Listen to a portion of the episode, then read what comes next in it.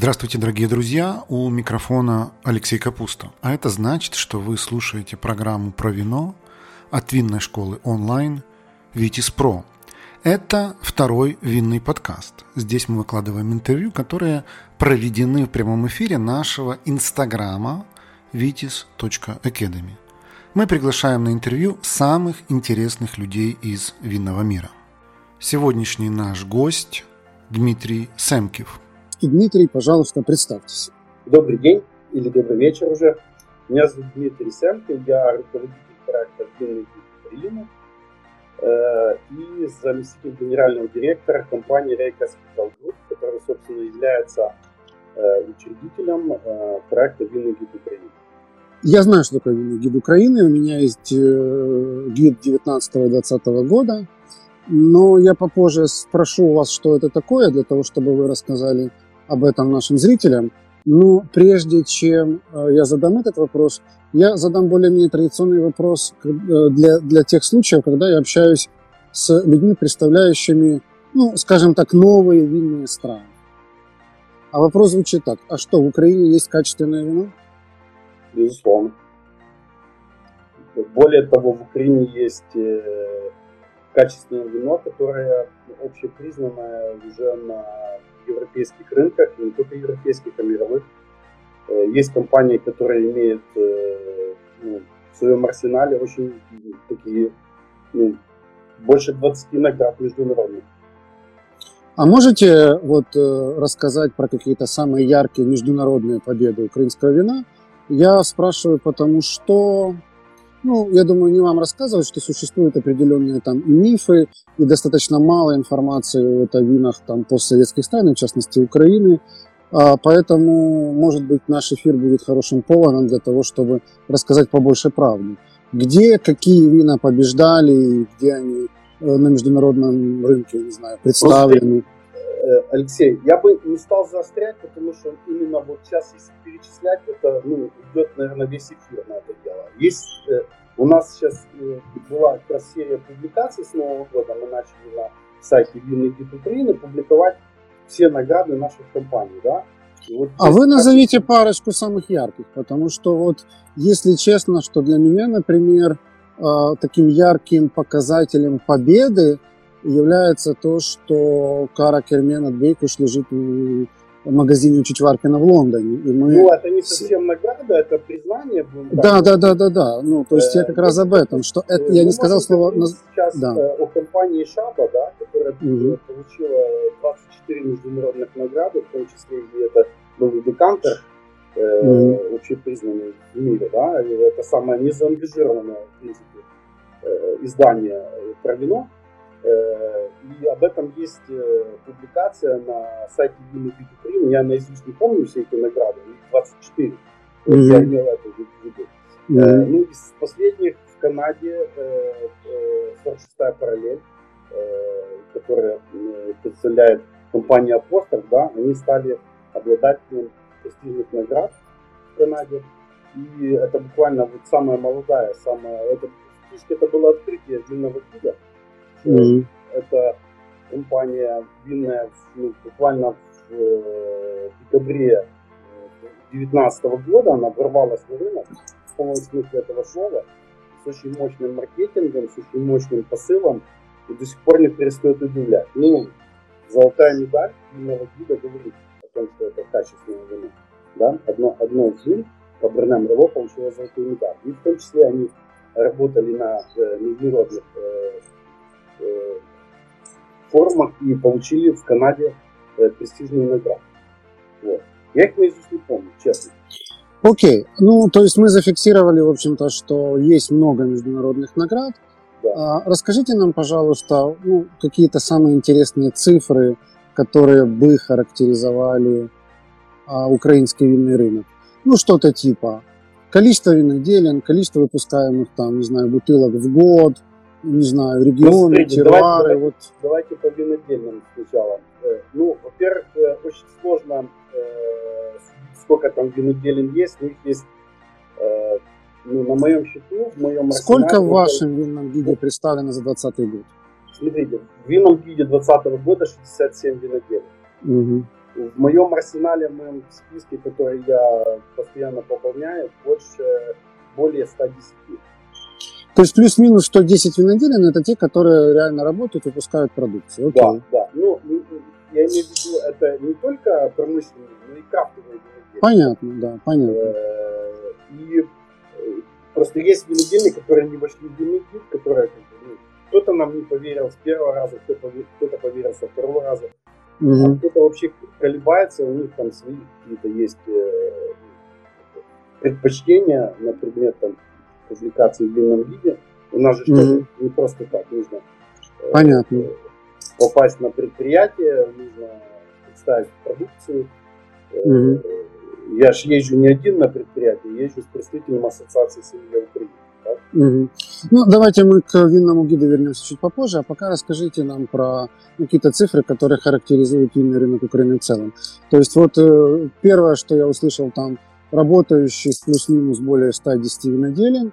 А какие еще цифры? Сколько гектара виноградника? Э, сколько вин, вина выпускается? Какая структура рынка? Э, по данным Держконстату приблизительно 50 2000 гектаров сейчас э, есть э, в арсенале у виноделов, это технические mm-hmm. винограда. К сожалению, в Украине никто не проводил э, инвентаризацию э, технических сортов винограда посадки. Только в Одесской области, буквально в прошлом или позапрошлом году, институт Таирова э, получил поручение, они этим делом заняты. Mm-hmm. Но все остальные виноградники не описаны. И mm-hmm. статистика, ну, она статистика такая, сухая, ничем не проверена никем.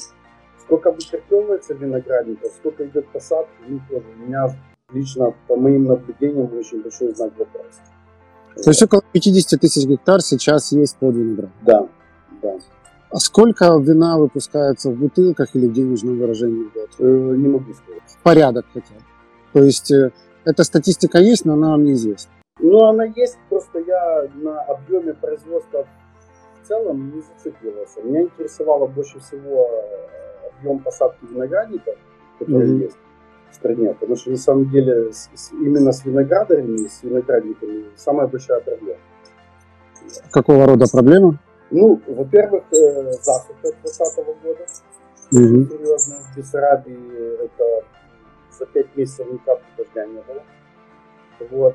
Э, есть масса виноградарей, которые имеют виноград, технические сорта, и они вынуждены его продавать за буквально копейки, э, потому что, ну, то есть доходит до маразма. Яблоки продаются по 15-20 э, гривен, а виноград продается 15 гривен это пол евро.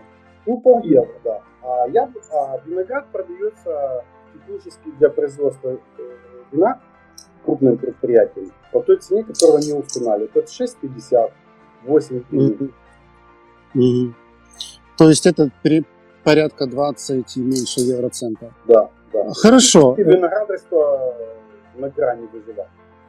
В позапрошлом году виноградари высыпали виноград технически. Ну, что... В смысле уничтожали?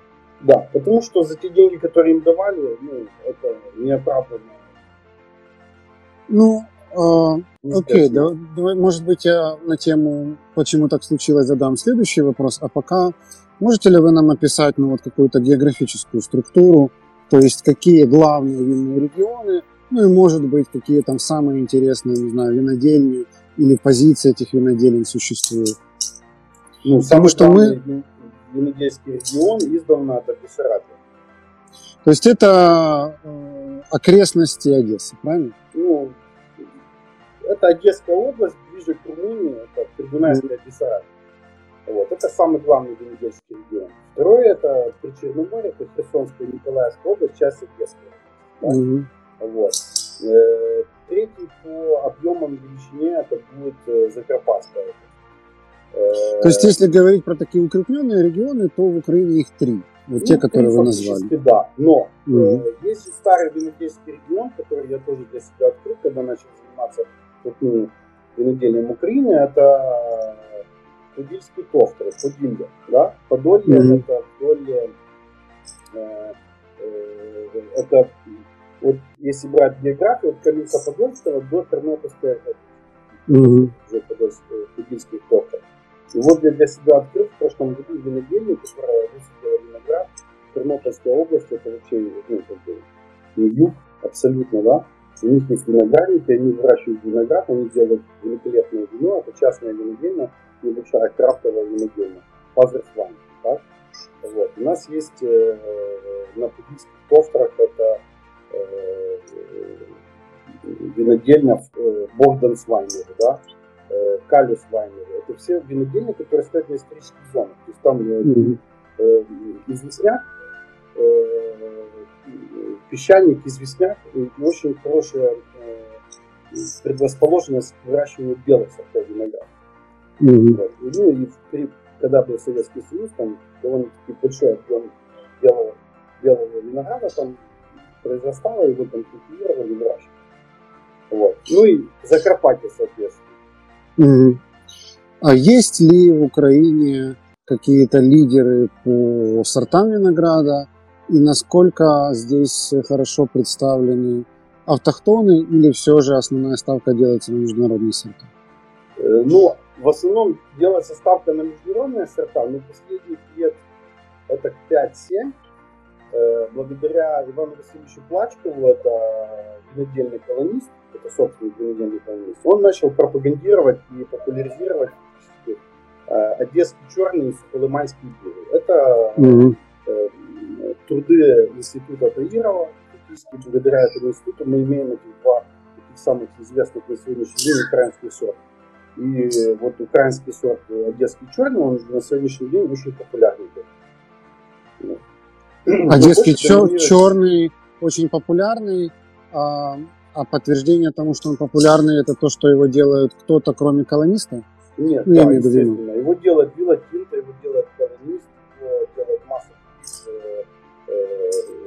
э, виноделин именно, которые э, ну, ю, на юге, которые mm-hmm. э, расположены на юге это очень mm-hmm. хороший южный сорт.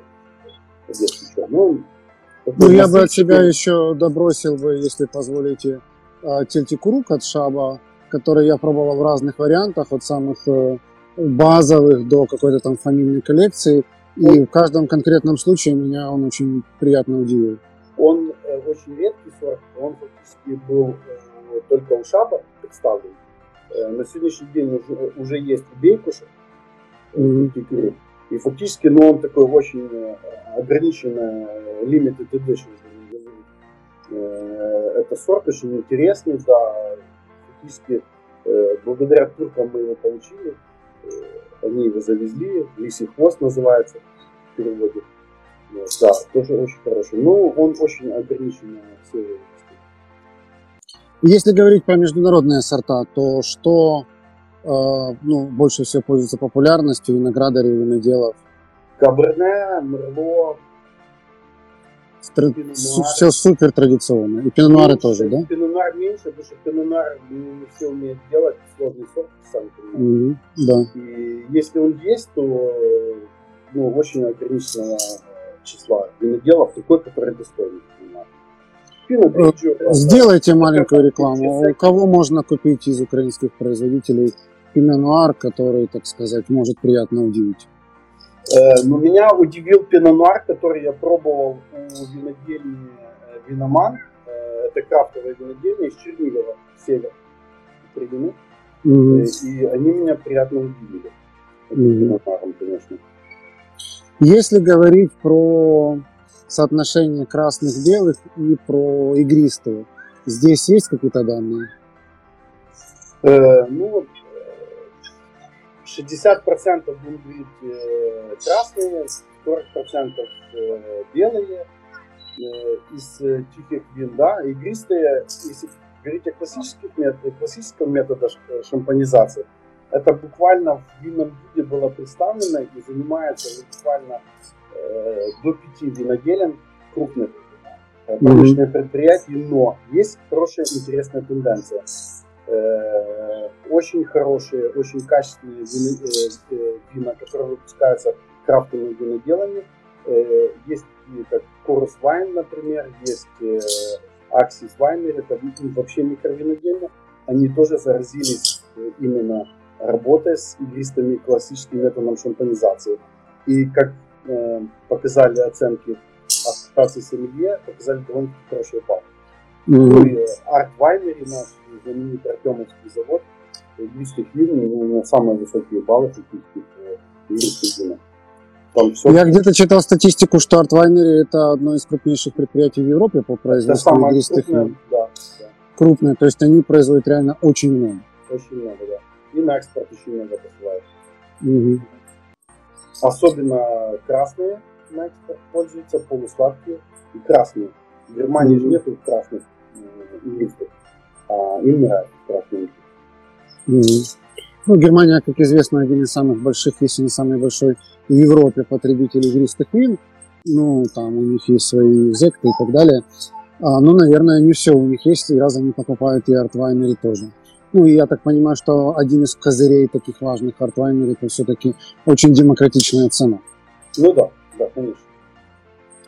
Окей, а, то есть вы более-менее там как-то э, нарисовали общую картину рынка, а теперь, естественно, есть смысл спросить у вас про ваш проект, вот, что такое винный гид, в чем его идея, ну и, в общем-то, зачем он нужен стране, зачем он нужен виноделам, то есть чем с ним лучше, чем без него? Ну, во-первых, наш проект нацелен на популяризацию украинского виноделия, украинских вин и украинских сортов винограда. Mm-hmm. началось это все давно, лет 8 назад, когда мы еще не были самой крупной э, сетью отелей в Украине. На сегодняшний день у нас 40 отелей в Украине. И уже Это тогда... вы говорите про отель Рейкардс? Рейкардс, Петербург, да. Мы сейчас, у нас 40 отелей в Украине, мы самая крупная сеть. И mm-hmm. мы в тот момент, лет 7 назад, э, начали на рынке появляться колонист, Шаба, Дима Гилиевых.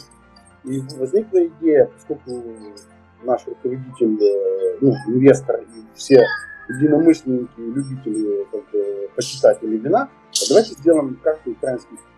И, собственно, mm-hmm. получил нет, потому что я вообще в отельный бизнес пришел из ресторана. Я mm-hmm. начал это дело как бы продвигать, мы сделали, поработали, э, но люди не поняли украинские вина, хотя уже на тот момент э, и Трубецкого, и Зелиевых, и Шаба, и, э, колонист, они были довольно-таки приличного качества за, за эти деньги. Вот. Mm-hmm. И, собственно, через там год-два как-то оно все сгладилось и забылось. А потом начали появляться новые производители, еще более качественные вина. И э, возникла идея, ну, как-то так, когда ты приходишь в магазин... И вы поняли, что откладывать нельзя. Ну, Нужно уже, да, оседлать вот этот... Российское вино там за, которое стоит там в Италии 2 евро, не платит за там 3-4 евро, вот. И э, не бери вот это вино, це украинское, бо оно порошковое, ну, меня просто на смех это поднимало. И мы как-то так вот решили, давайте сделаем вот какой-то справочный материал. Начали мы на самом деле не в 2019 году, мы начали в 2018 году. Ну, понятно. Это был такой фальштарт в 17-18, потому что на момент, когда я начал искать винодельни, было всего там 20 плюс, да, mm-hmm. которые нашлись Э, в интернете. На самом деле очень сложно было искать реестр такого. Он есть там где-то там в министерстве. Вот, сухой статистикой. Что кто где производит, чисто методом тыка по бутылкам. Тех, кого я знал, я набрал. Тех, кого я не знал, я начал искать. Кого по бутылкам, кого по сарафанному радио. Очень много мне помогли ребята крафтовые виноделы. Э, Скажите, Дмитрий, вот структура справочника, там есть описание винодельни, да, и там смотри. есть у каждой да. винодельни определенные позиции представлены. И в этих позициях есть там какой-то рейтинг медальки, да? То есть да, бронзовая, да. золотая, серебряная. Да, давайте вот расскажите про структуру и заодно давайте ответим на вопрос, который нам задает наш зритель Андрей, не знаю, Хуц. А спрашивает он, как и кем производится оценивание. Э, давайте сейчас как раз впереди.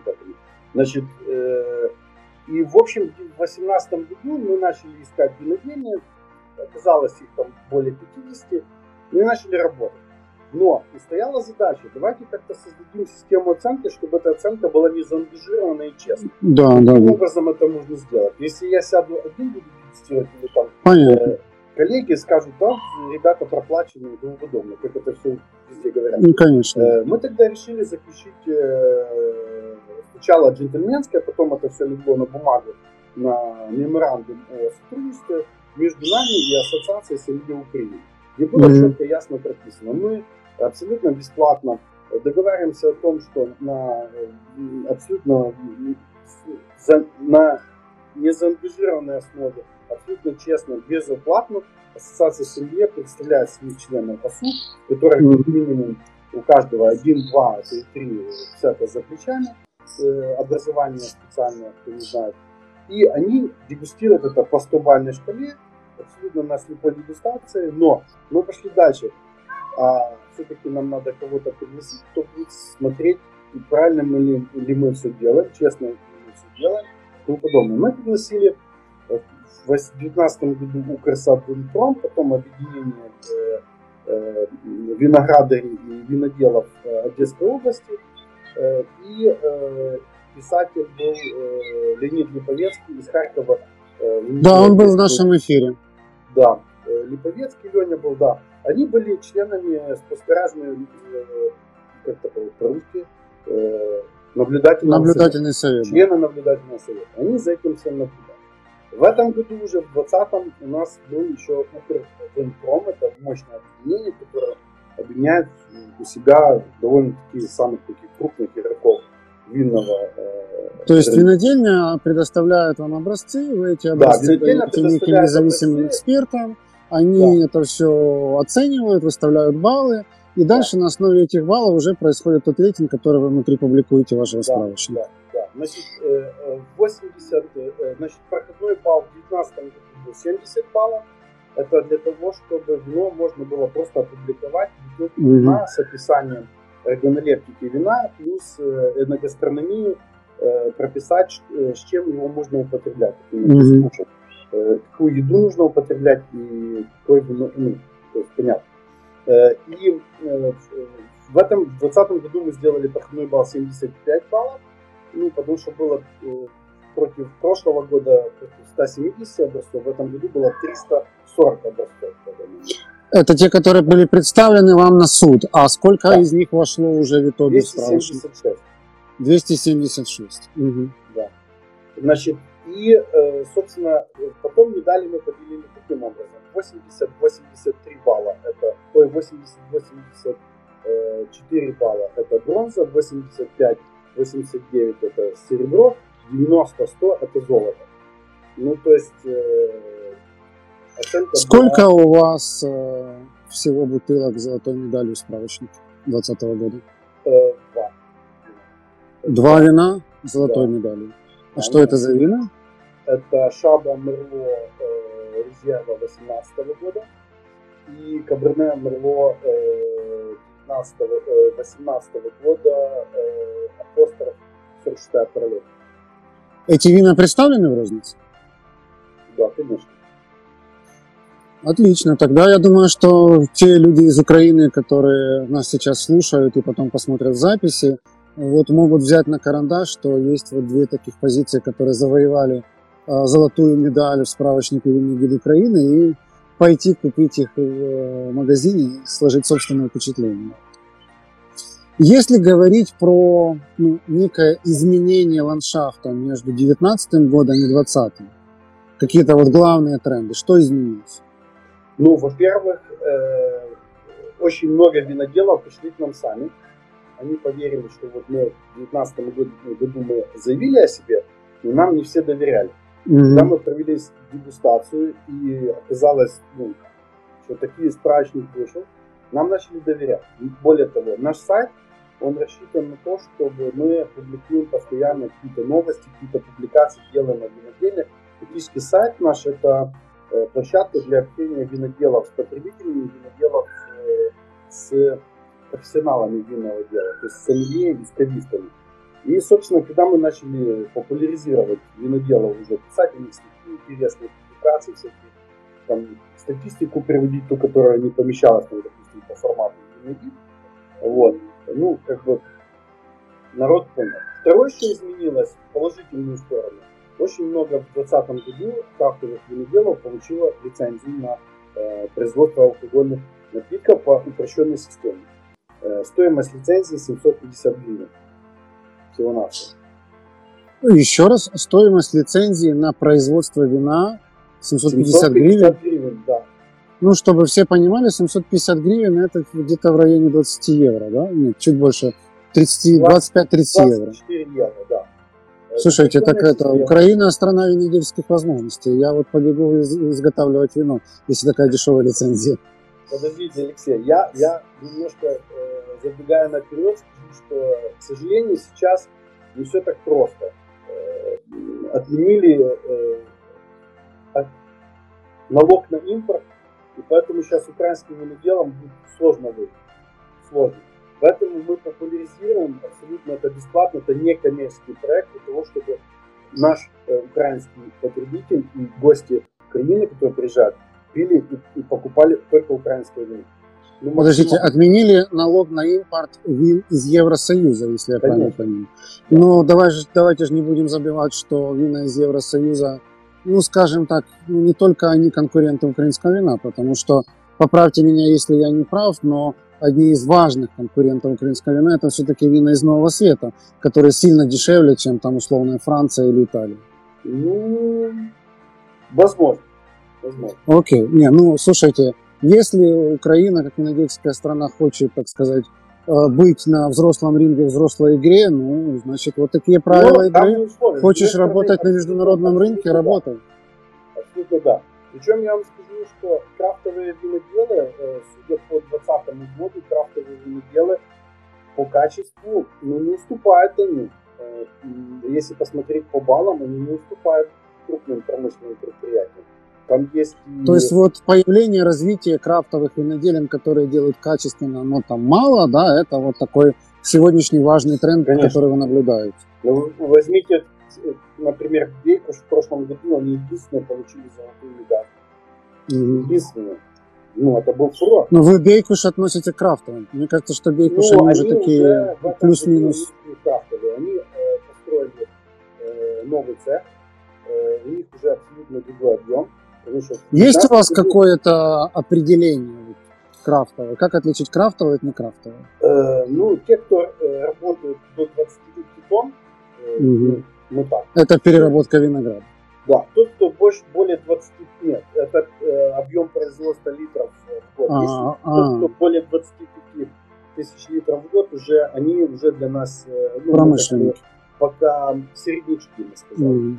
Mm-hmm. Но, например, в 2020 году мы оценивали Бекиш, там еще один у нас есть винодел, у него около 50 тонн он делает, mm-hmm. дом Единошвили возле Винницы. Э, мы их отнесли, они уже проходили вместе с э, промышленными виноделами, э, дегустация проходила, слепа. Вот. Угу. вот у меня есть еще такой вопрос, Дмитрий. А, у меня есть одна знакомая, которая, я не имею права рассказывать подробности, но намекну. Угу. А, она вынашивает некий бизнес-проект, связанный с промо украинских вин но не так, как вы это делаете на информационном поле, а больше на поле непосредственно продажи украинских. И я, когда услышал там про ее бизнес-проект, я пошел в магазин для того, чтобы поинтересоваться, а что, собственно, происходит на полке. И это не был магазин какой-то специализированный, это был обычный супермаркет, а потом второй, третий обычный супермаркет. Ну, а потом я пошел какие-то флагманские а-ля Гудвайна. И, честно говоря, а, величиной полки украинских вин я был немножко разочарован. То есть, если читаешь ваш гид, то такое впечатление, что огромное количество виноделин и огромное количество качественных вин. Если приходишь в магазин, то ты видишь, с одной стороны, очень маленькую полку, там, условно говоря, максимум 2 метра в ширину, где представлены вина в основном самого-самого низшего ценового сегмента в цене там 100-150 гривен, Безусловно, за исключением там Гудвайна. В Гудвайне там есть и та же Каракермен за 50 евро, еще что-то. А вот во всех остальных это так. Соответственно, у меня вопрос. Украинское вино, если ты хочешь купить в Украине, вот то, что представлено у вас в гиде, то где его, собственно, искать? Я даже молчу сейчас за пределами Украины, но даже если в Украине, где его искать?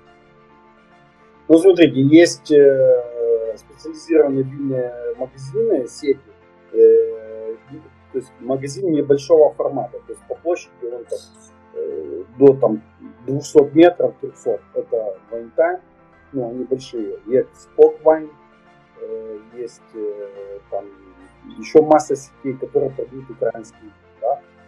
Крупные э, супермаркеты, к сожалению, нашему не э, требуют э, украинских производителей за вход маркетинговые и т.д. и т.п.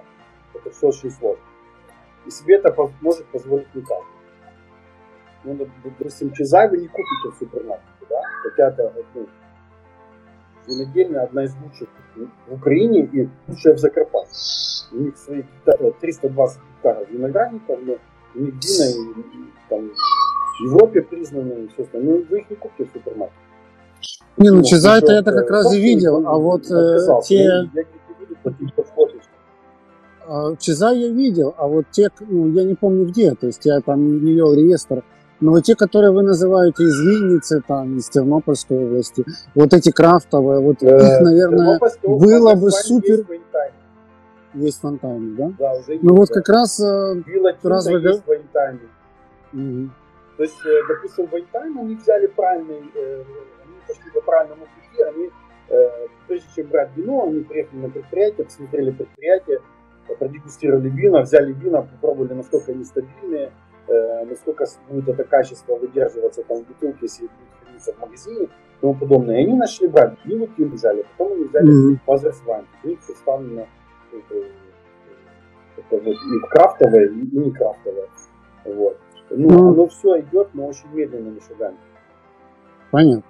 Надо обратить внимание. А как вы оцениваете перспективы украинского виноделия на международном рынке? То есть какие есть э, там, перспективы по завоеванию или хоть какой-либо конкуренции. Потому что, например, вот я когда ну, достаточно много времени провел в Испании, а в Мадриде, и я, в принципе, ну, с закрытыми глазами могу сказать, что где представлено, в каких магазинах или сетях и в Испании, и в Мадриде. И я ну, вот, э, заметил несколько интересных таких э, ну, экзотики, что ли. А, ну, наверное, мы с вами понимаем, что в Испании 95% полки это испанское вино, а там остальные 5% это там, может быть пару портвейнов, немножко Франции, там две бутылки чили и все. Это если мы говорим обычный супермаркет.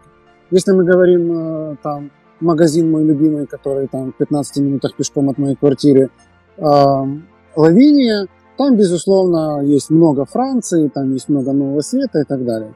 Так вот, а, если говорить про такую условную экзотику, то однажды в одной из сетей супермаркетов были что-то типа, не знаю, дни или недели или месяцы грузинского вина, и был специальный такой оборудован корнер, где стояли грузинские вина. Я не знаю, покупали их испанцы или нет, но тут такую пиар-акцию я видел.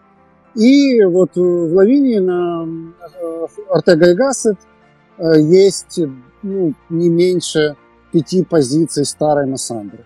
Вот если говорить про такие вот как бы экзотические вина для Испании, вот я видел только это.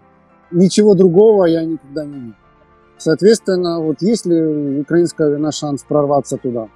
Ну, в Испании, я думаю, вряд ли. Потому что Испания, ну, может быть, там что-то очень маленьком каком-то ассортименте, возможно, в Испанию прорвется. Я объездил Риоху в Барселоне, куда бы мы ни пошли, я понимаю, о чем вы говорите. Везде все Риоха, Риоха, Риоха. И это как бы, ну, ну не только Риоха, но и Испания. Ну, то есть 95%. Да, я, я это видел, подтверждаю. В Испанию, ну, думаю, сложно будет прорваться, но на другие рынки, там, допустим, Китай, Япония, Польша очень активно покупают украинское вино. Да. Я думаю, да. Сейчас, конечно, сложно, допустим, потому что э, в Польше очень жесткие меры карантинные, у них немножко э, рынок э, рестораны вообще на лопатках практически. Вот. Ну и те отгрузки, которые идут из э, э, виноделин, которые сотрудничают, допустим, там, с Японией, там, с какими-то скандинавскими странами, они, они, конечно, мизерные. Это правда.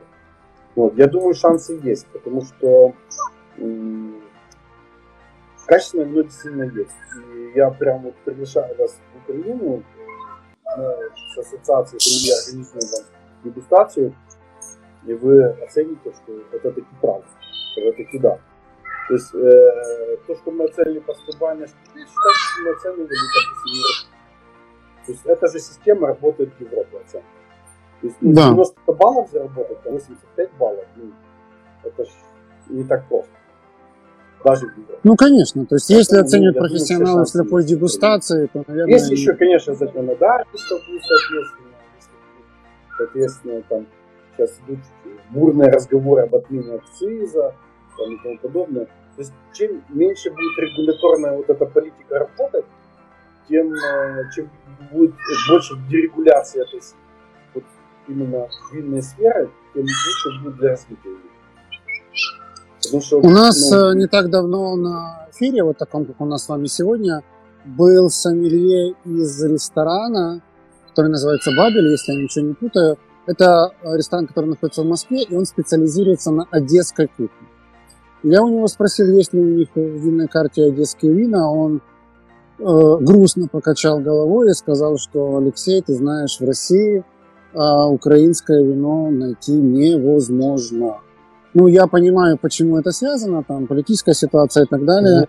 Mm-hmm. Я так понимаю, что этот рынок на ближайшие годы для Украины закрыт, правильно? Да.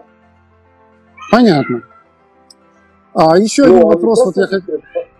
Когда три года назад Россия, да, когда три года назад Россия объявила эмбарго на ввоз материалов ну, очень много заводов просто ну, до сих пор не могут э, прийти в себя и перестраиваться. Кто-то бутылку начал, кто-то начал уже рынки внешние осваивать. Поэтому, ну, как говорится, э, обстоятельства складываются так, что у нас просто нет другого выхода, чем искать другие рынки ну, понятно. В свое время Грузия пережила эмбарго России на, на грузинское вино, и все знают эту историю. Она вышла победителем, очень сильно укрепила свою недельскую промышленность и освоила ряд новых рынков, поэтому в этом смысле этот вызов может пойти скорее на пользу, чем во вред. Хотя, с другой стороны, знаете, я вот когда слушал этого сомелье и подумал, что ну, как бы ресторан одесской кухни в Москве без вин из Одессы выглядит немножко странно, но, с другой стороны, что делать, такова жизнь, никуда не денешься. У вас сайт только на украинском языке? Да. Вы не думали о том, что, может быть, там добавить, не знаю, английский, русский для того, чтобы популяризировать за пределами Украины? Э, мы сейчас над этим работаем. Вообще, ну, как бы есть в планах поменять платформу э, сайта, сделать более расширенной и э, стать таким рупором украинского виноделия для большей популяризации, информационный поток про украинское виноделие, про украинских виноделов, кстати, интересная история. Сейчас мы с, с, с институтом Таирова будем писать о, э, они будут делать публикации об украинских сортах винограда, которые они э, как бы занимаются селекцией этих сортов. Это будет интересная рубрика. Это все у нас уже в планах. Ну, то есть в планах, да, английский и вообще активно английскую на английском языке. Это моя мечта, потому что очень многие иностранцы возвращаются. Хотят. Вы имеете в виду сам гид сделать? Да, именно сам гид. Ну и сайт, соответственно. Ну да, я тоже думаю, что это, наверное, очень классная идея, потому что, ну, Киев там последние, не знаю, сколько там лет, 5-10, настолько международный город, что иногда идешь по Крещатику и английскую речь слышишь больше, чем там украинскую либо русскую. Соответственно, если там иностранцев снабдить неким таким гидом, где что выбрать, какое вино взять с собой домой в качестве сувенира, то, наверное, они скажут спасибо, эти самые иностранцы. А я скажу спасибо вам, Дмитрий, за интересную беседу, за то, что вот много нового открыли нашим зрителям, слушателям про вина Украины. Последний вопрос у нас традиционный. Где вас найти, где вас почитать? Есть ли у вас какие-то ресурсы не только на украинском языке? Ну, если на украинском, давайте тоже, потому что кто-то понимает, кто-то нас слушает, смотрит из Украины, а кто-то умеет пользоваться Google Translate. Ну, у нас э, сайт UA Best Wine, э, сайт винного гида Украины. У нас есть страница Facebook, Instagram. Э, пожалуйста, обращайтесь. Будете во Львове, заходите. Я сам со Львова и работаю, живу во Львове.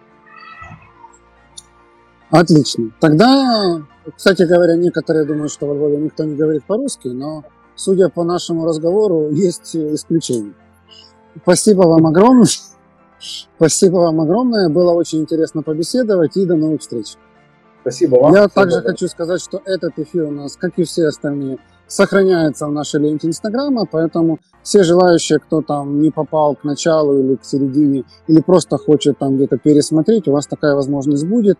Там буквально через, я думаю, не знаю, 10-15 минут запись эфира в Инстаграме появится. Все, пока-пока, спасибо огромное, до свидания, на все доброе. Вы слушали второй винный подкаст от винной школы онлайн Vitis Pro. Давайте дружить в соцсетях. Посетите наш инстаграм-аккаунт vitis.academy, телеграм-канал «Второй бокал» и, главное, загляните на наш YouTube-канал «Что пьем?». Ну, а если у вас возник вопрос, а почему этот подкаст называется «Второй винный?», то я рекомендую вам найти наш первый винный подкаст. Он называется «Винные истории» и посвящен истории вина как части нашей с вами цивилизации.